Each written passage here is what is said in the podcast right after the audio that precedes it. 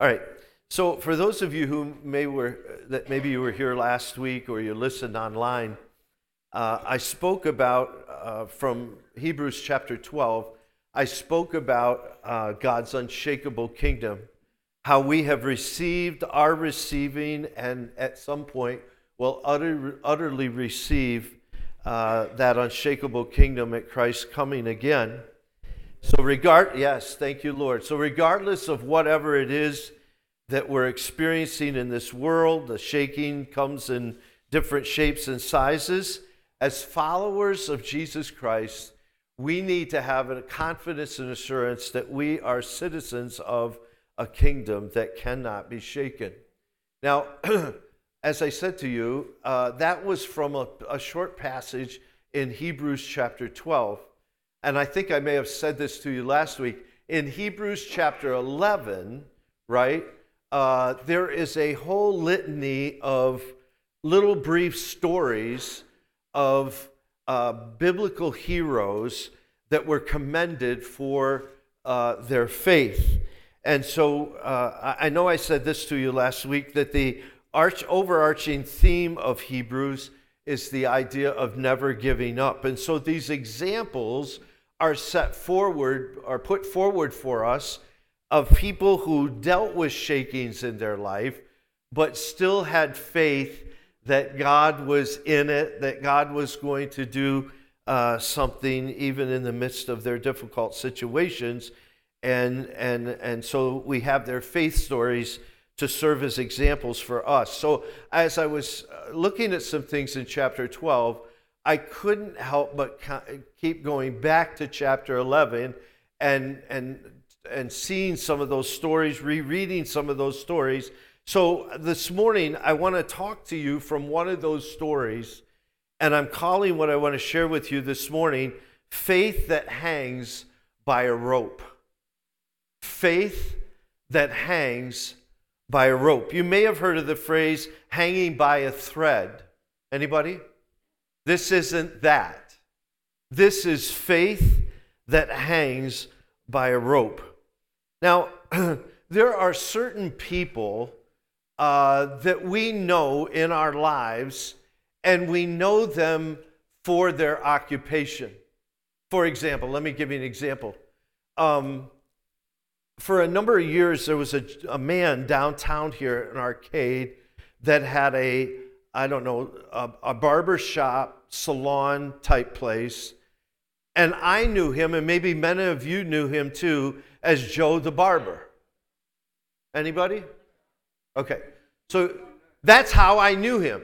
Joe the barber. I had no idea what his last name is. In fact, years later, they moved into the house that's right over the hedgerow from the church here, and it was only then that I came to discover what his last name is. But I always knew him as Joe the barber. We had a man who delivered uh, UPS to us for many years. His name was Rich. I knew him as Rich the UPS man. I had no idea what his last name is, right? And I think we eventually got to know each other well enough that I, I couldn't tell you what it is right here, right now, but he did tell me his last name. And, and, but I knew him for the most part as Rich the UPS man, right? I'm sure some of you have people in your lives that you may not even know what, what, what their last name is, but you, you know them by their occupation, what they do. And so uh, you, you refer to them or you think of them uh, in that way.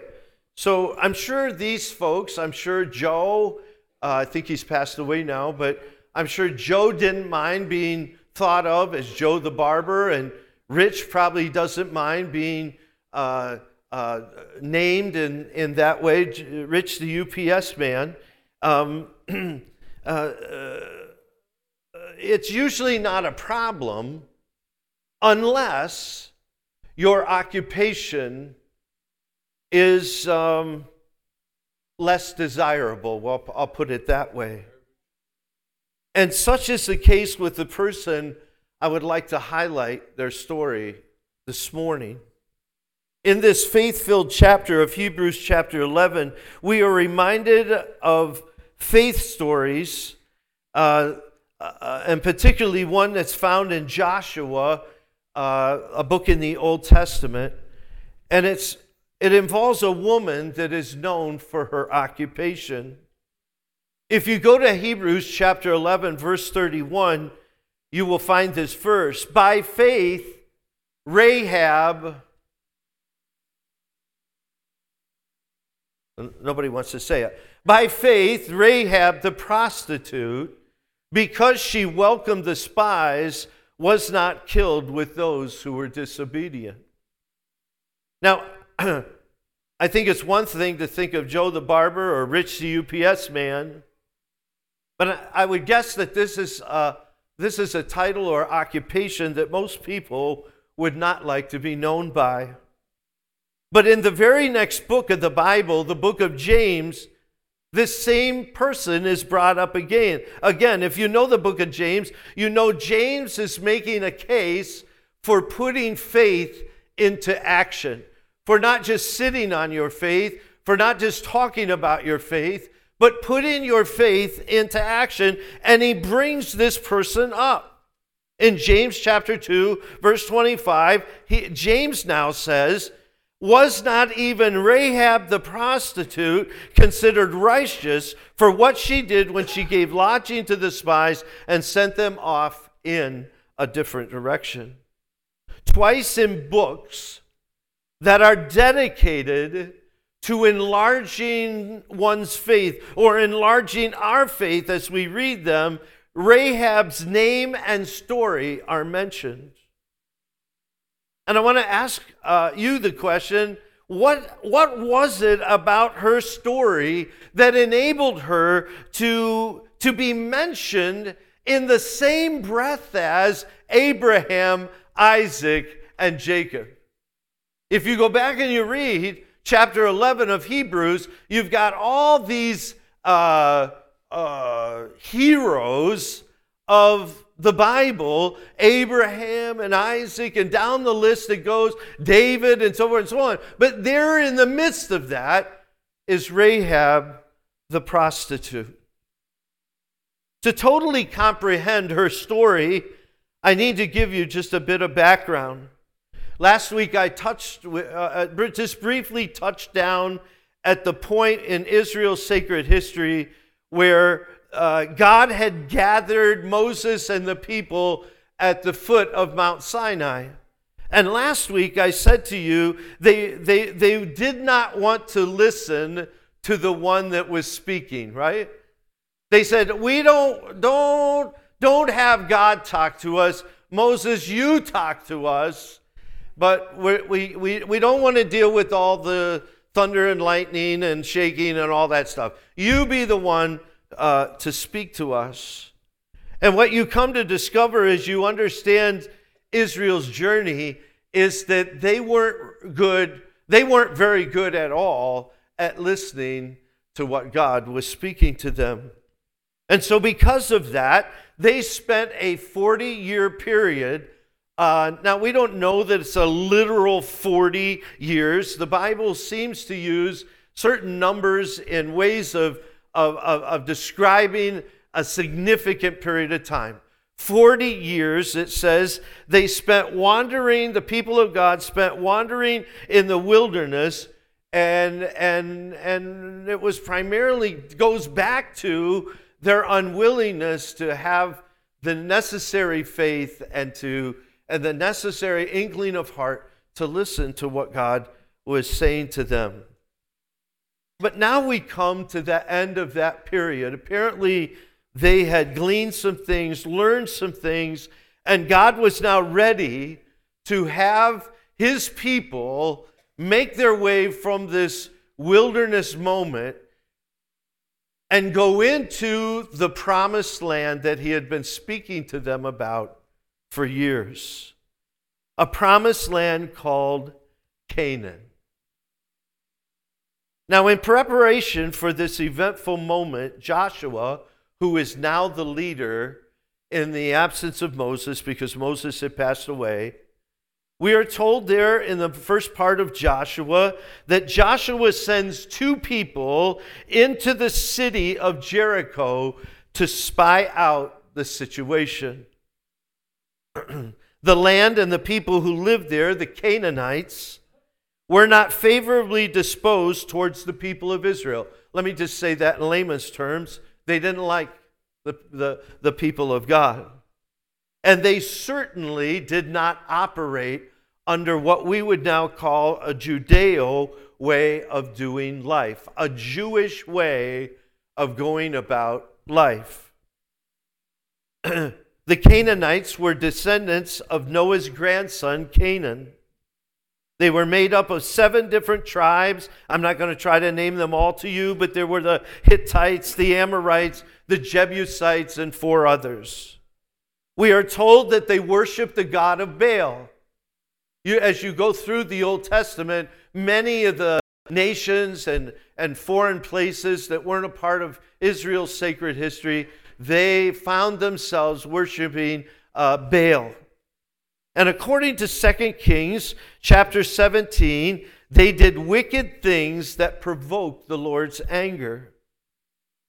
The walled city of Jericho was one of the premier cities of the Canaanites.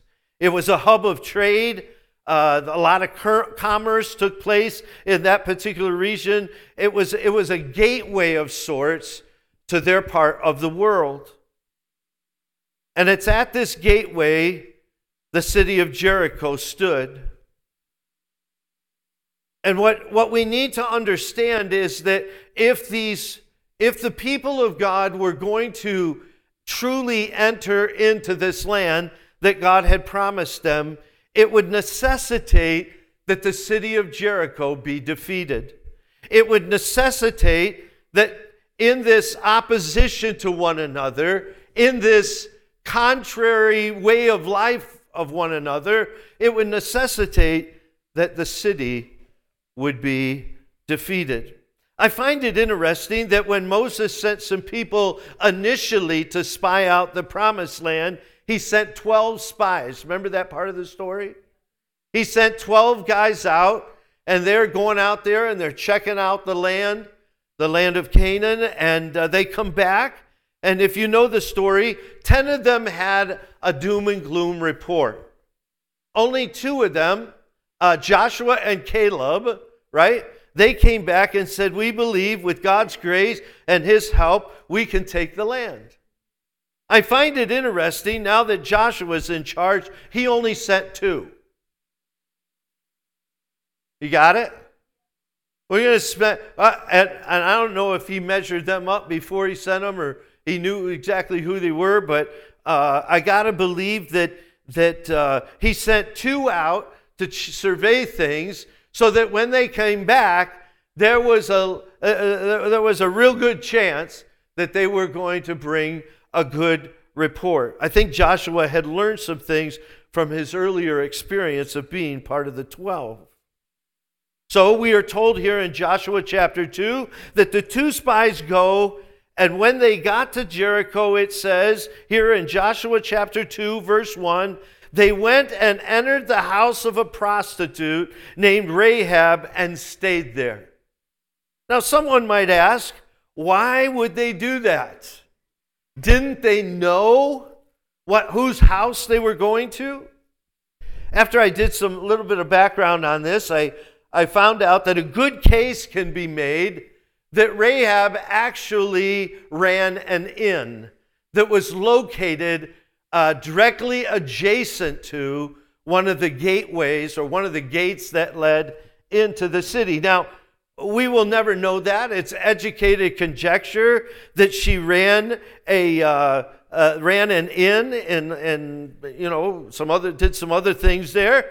Um, uh, but I do want to say I don't think that these two men, these two spies that went to check out Jericho, I don't think they uh, uh, intentionally went to the house of a prostitute for nefarious reasons. Are we all good with that? Like, hello? Okay, uh, they weren't going there because of maybe some activity that happened there. I also believe that the reason God gives us the details He does of Rahab's occupation is for us to see and understand that God can use anyone. Anyone for His plans and purposes. As this story about Rahab unfolds, we come to discover that somehow the king of Jericho finds out that these two, these two Jewish spies are there in his city and apparently knew that they were uh, they had landed at Rahab's house. And so he sends a he dispatches some of his detail to go and find them. And indeed they go to Rahab's house and demand that she coughs up the intruders. Give us the men that are here spying on us. But Rahab had gotten a heads up about all this and had already hidden the two men on the roof of her place under stalks of flax. I got a picture here of what that, you know, th- these are stalks of flax here, and you can easily see how, you know, some a body, if you will, could could be out of sight eh, underneath some of these stalks of, of flax. The story goes forward and says she fabricates, that's another word for lying.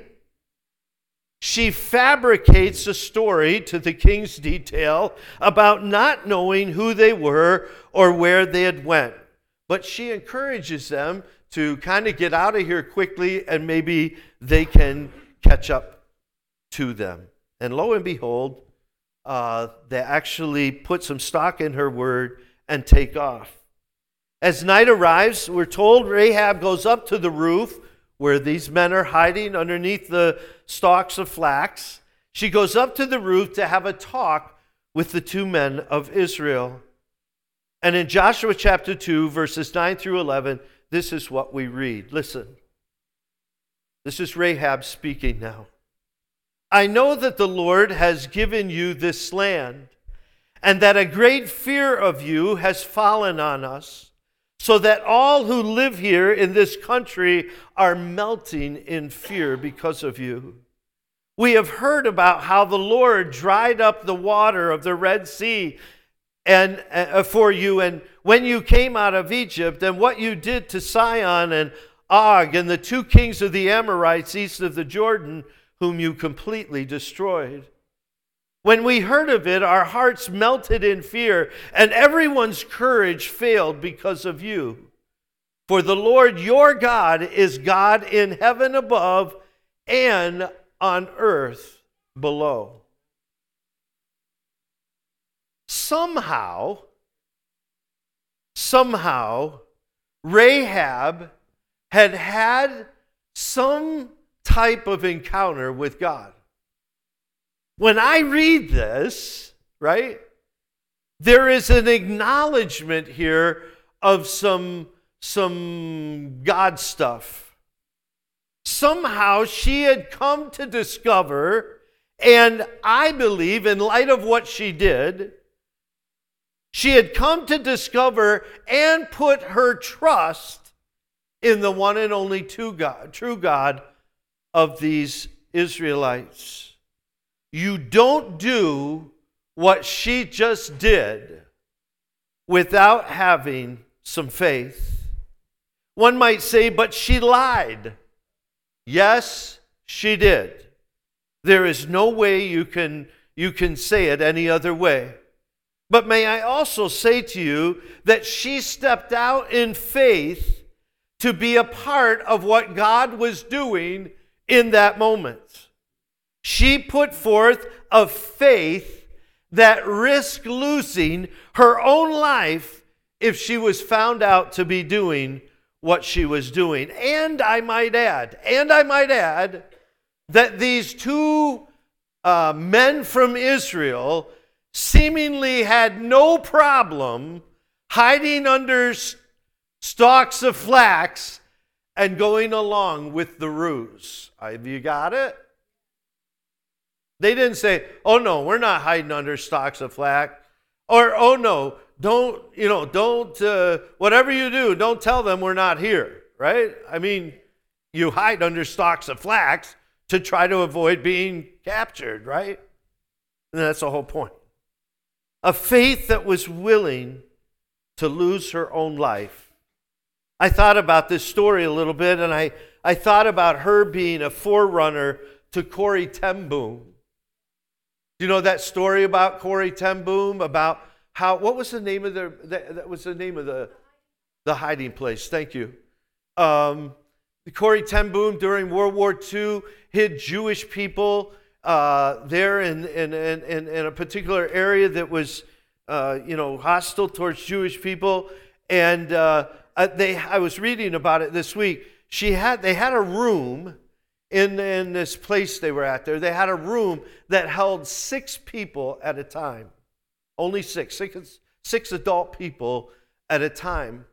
And uh, uh, they had a, some kind of bell system that when they knew that there was danger approaching, they would ring this bell, and all the, the people that she was helping would go into this hidden, hidden area there uh, and, and you know, avoid uh, capture at that moment. I think I read that she had helped hundreds of Jewish people, uh, you know, not end up in the gas chamber uh, as the war unfolded.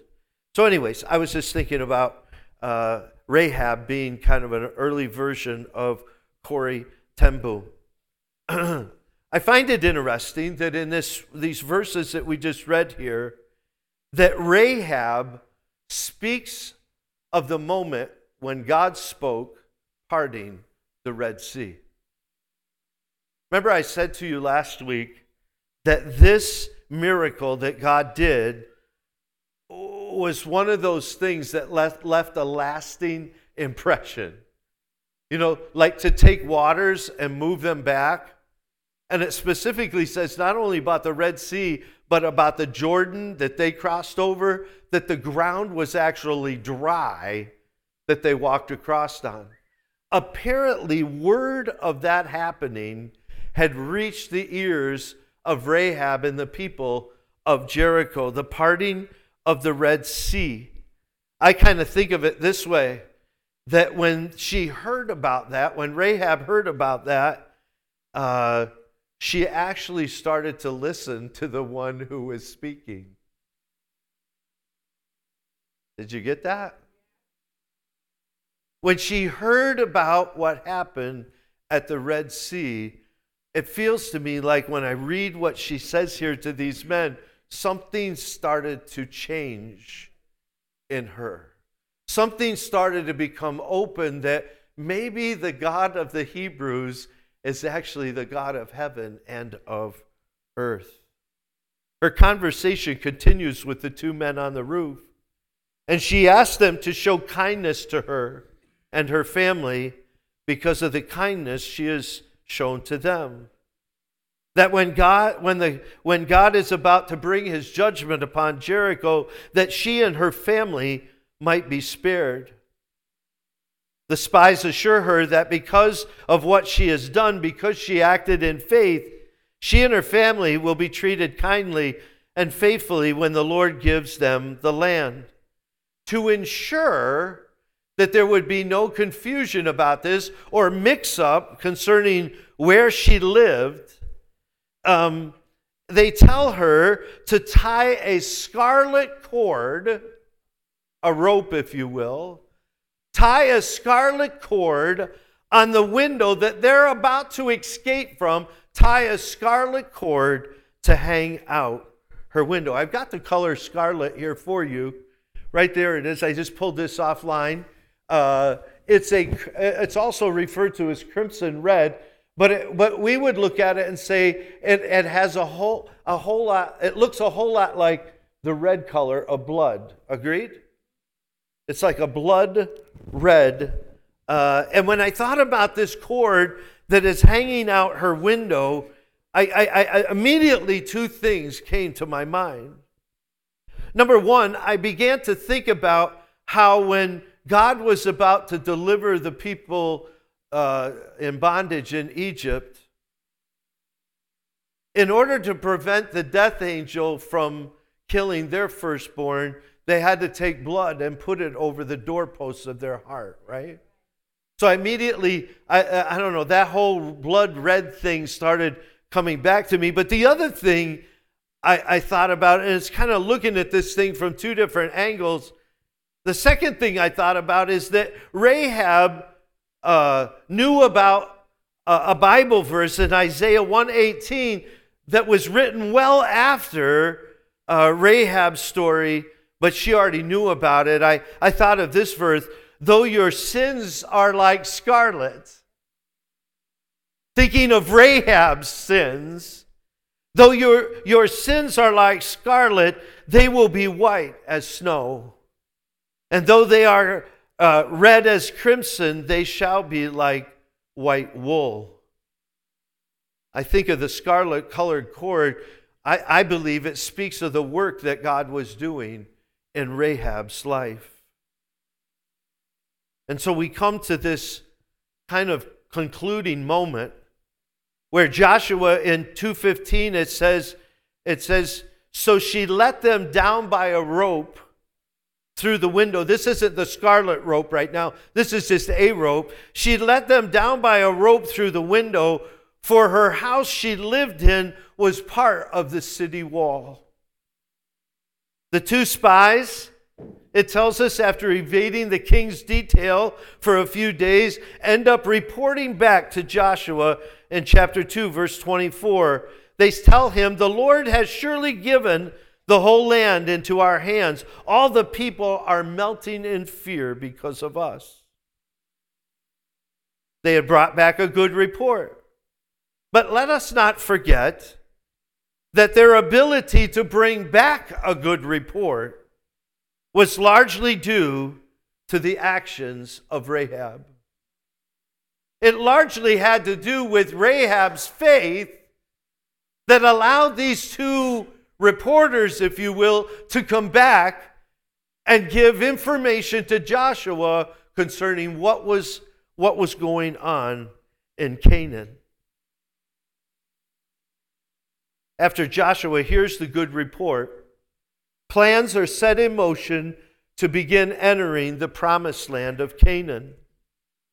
Upon reaching the Jordan River, which served as the eastern boundary of Canaan, God speaks again. The water stops flowing, similar to the Red Sea moment. The people cross over into the promised land on dry ground. What God had done for them in, in regards to the Red Sea, He was doing again. And now the people find themselves at Jericho. It tells us what the situation was in Joshua chapter 6, verse 1. Now Jericho, Jericho was tightly shut up because of the Israelites. No one went in and no one went out. Let me explain to you what that's saying. It means, remember this fear that they talked about? They had, they had barred the city in such a way that no one was going, they weren't letting any of its residents go out, and they weren't letting anyone from the outside coming in. It was, they had closed up shop to try to protect themselves. For I've got a picture here of a walled city uh, right there.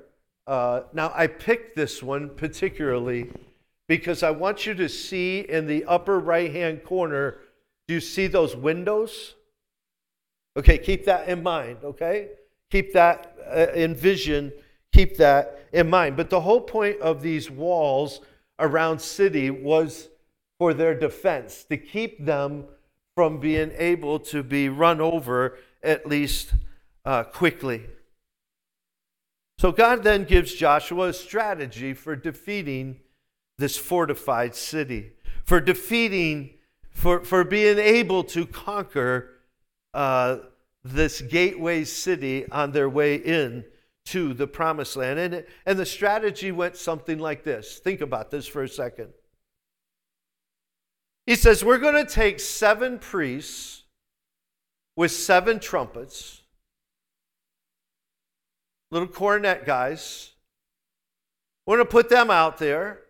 We're going to take the Ark of the Covenant, and in front of these priests with the trumpets and the Ark of the Covenant, we're going to put uh, some armed guards out in front, some soldiers, if you will, out in front.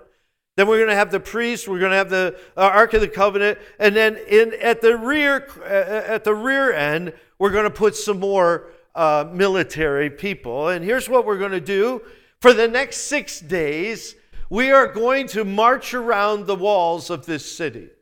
One time each day. We're going to march around the walls of this city, and, uh, and people are not to say a word. Say, oh, what you talking? Say, be, tell the people to be quiet. Don't say anything, right? This is what we're going to do. We're going to march around the city. Then on the seventh day, we're going to, same people, same detail, same thing. We're going to march around the city, not once, but seven times. We're going to march around it on the seventh day. And on the last time around, after we've done that, we are going to pause. The priests are going to blow their horns, and the people are going to give up a shout. I don't know what, I'm not sure what they would be saying, but they're, they're uh, maybe hallelujah, I don't know. But they're going to give up a shout. It's not going to be quiet anymore. We're going to get loud. Right? Now, I don't know about you, but this does not sound like an overly effective military strategy for conquering your giants, you know, for defeating the, the foe that stands in front of you. A little marching, a little blowing, a little marching, some more blowing, so no, stay quiet. And then, oh, now we're going to yell nice and loud. I don't know. It just doesn't sound to me like it would work. But in Joshua 6:20, it says, when the trumpet sounded, the people shouted, and at the sound of the trumpet, when the people gave a loud shout, the wall collapsed. So every man charged straight in and they took the city. Hallelujah, that's right. God spoke because they were obedient. Hello? Because they were obedient to do, to not refuse the one who was speaking, because they did what God had called them to do, God spoke and he spoke this time in the form of a shaking that would cause these walls to come falling down. God was on the move, bringing something new into play. Now, if you have ever seen an artist's rendition of this, of uh, people, you know, people who t- try to take the stories of the Bible and they put it into art form, right? uh, most of the time, you will see all the walls crumbled and laying on the ground. That's how they that's how they render it. I think of when I was a kid going through Sunday school, we sang a song and uh, it was the title of the song was Joshua fought the battle at Jericho. Joshua fought the battle at Jericho, Jericho, Jericho. Joshua fought the battle at Jericho, and the walls came a tumbling down. Now, when we used to do that in Sunday school, all the children that were singing had to go down. and the walls came tumbling down, right? You had to get down. All the kids had to get down. One kid didn't get to stand there. All the kids, because all the walls we thought came down. But I'm here to tell you this morning that not all the walls came down.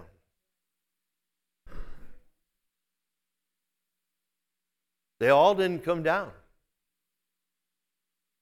You know why? I read it to you earlier. Let me read it to you again. So she let them down by a rope through the window for her house she lived in was part of the city wall. There was a section of that wall that didn't fall down.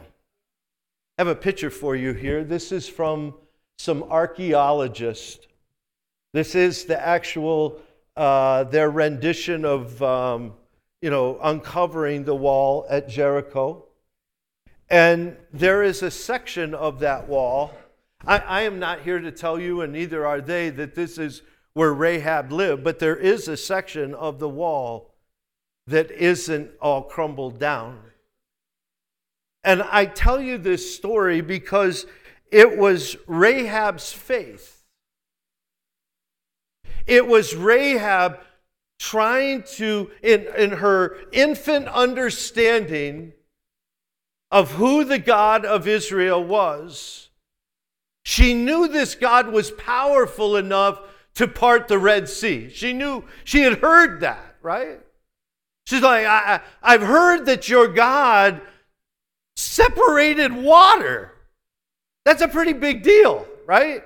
I don't know. Can any of you separate water? I mean, like, you know, go up the Lake Erie right now and say, uh, let's move that back so that people can walk across to Canada. She had heard that, and in her infant faith, she put that faith into action. And, and, and, and, and, and in so doing, God, God preserved Rahab and her family. That's amazing to me. I, I, I, it's why she makes it in to Hebrews chapter 11. It's why James talks about her as a woman who acted in faith. The walls came tumbling down except for Rahab's section of the wall. God is true to his promises. Never forget that.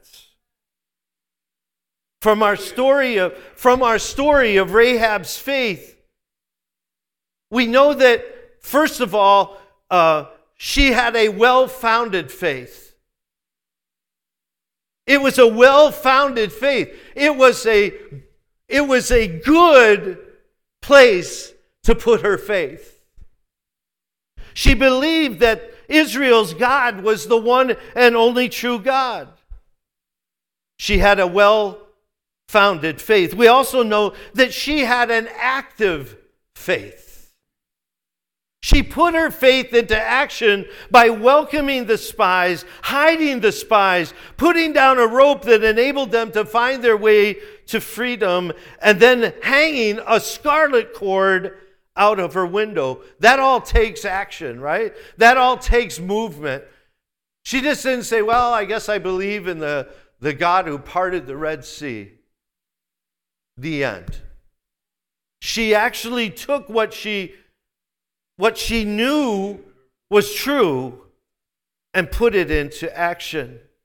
And then finally, from her story, we see that not only did she have a well grounded faith, an active faith, but she had an unshaken faith.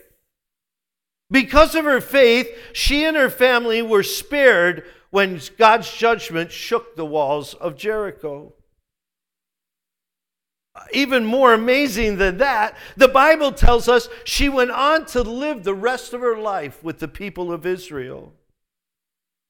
And not only did we, do we come to find that out, we find out that she actually makes it in. Her life and her name makes it into the lineage of Jesus Christ in Matthew chapter 1.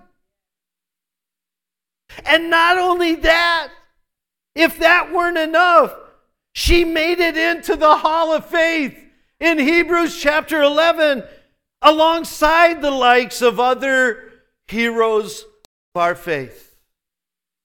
I want to say that's not bad for a person known as having a less than stellar occupation.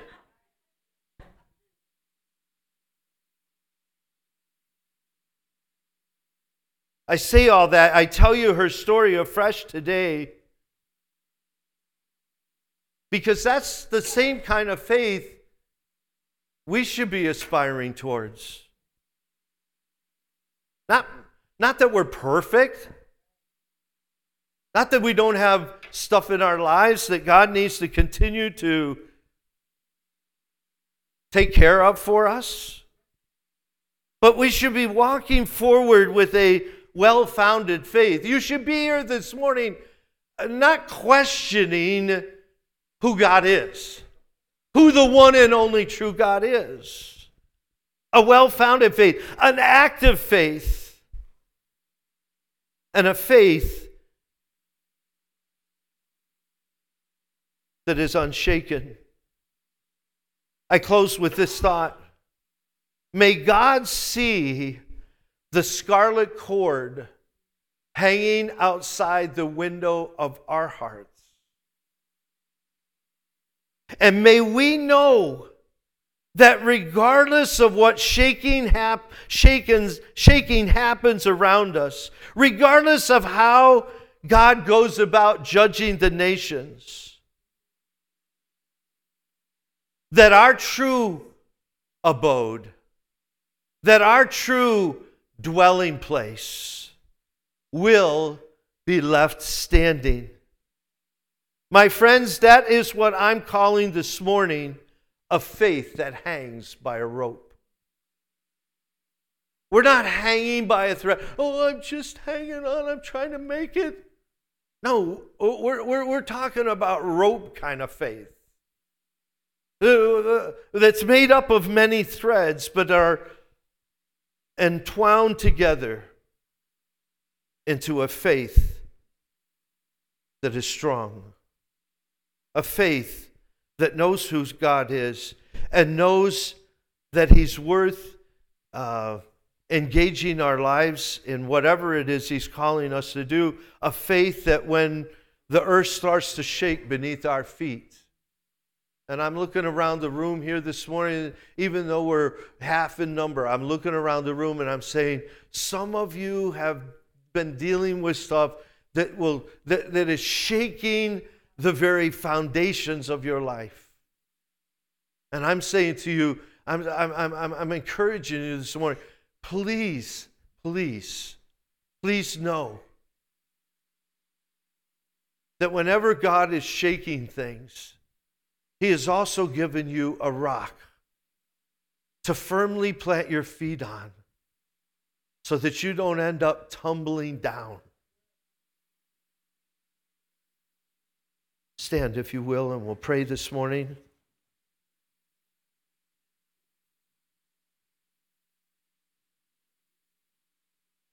Faith that hangs by a rope. Lord, we thank you for these numerous stories we have in your word where people who are dealing with uh, uh, some shakings that, that, uh, that we're a little bit unfamiliar with, Lord, big, big time things.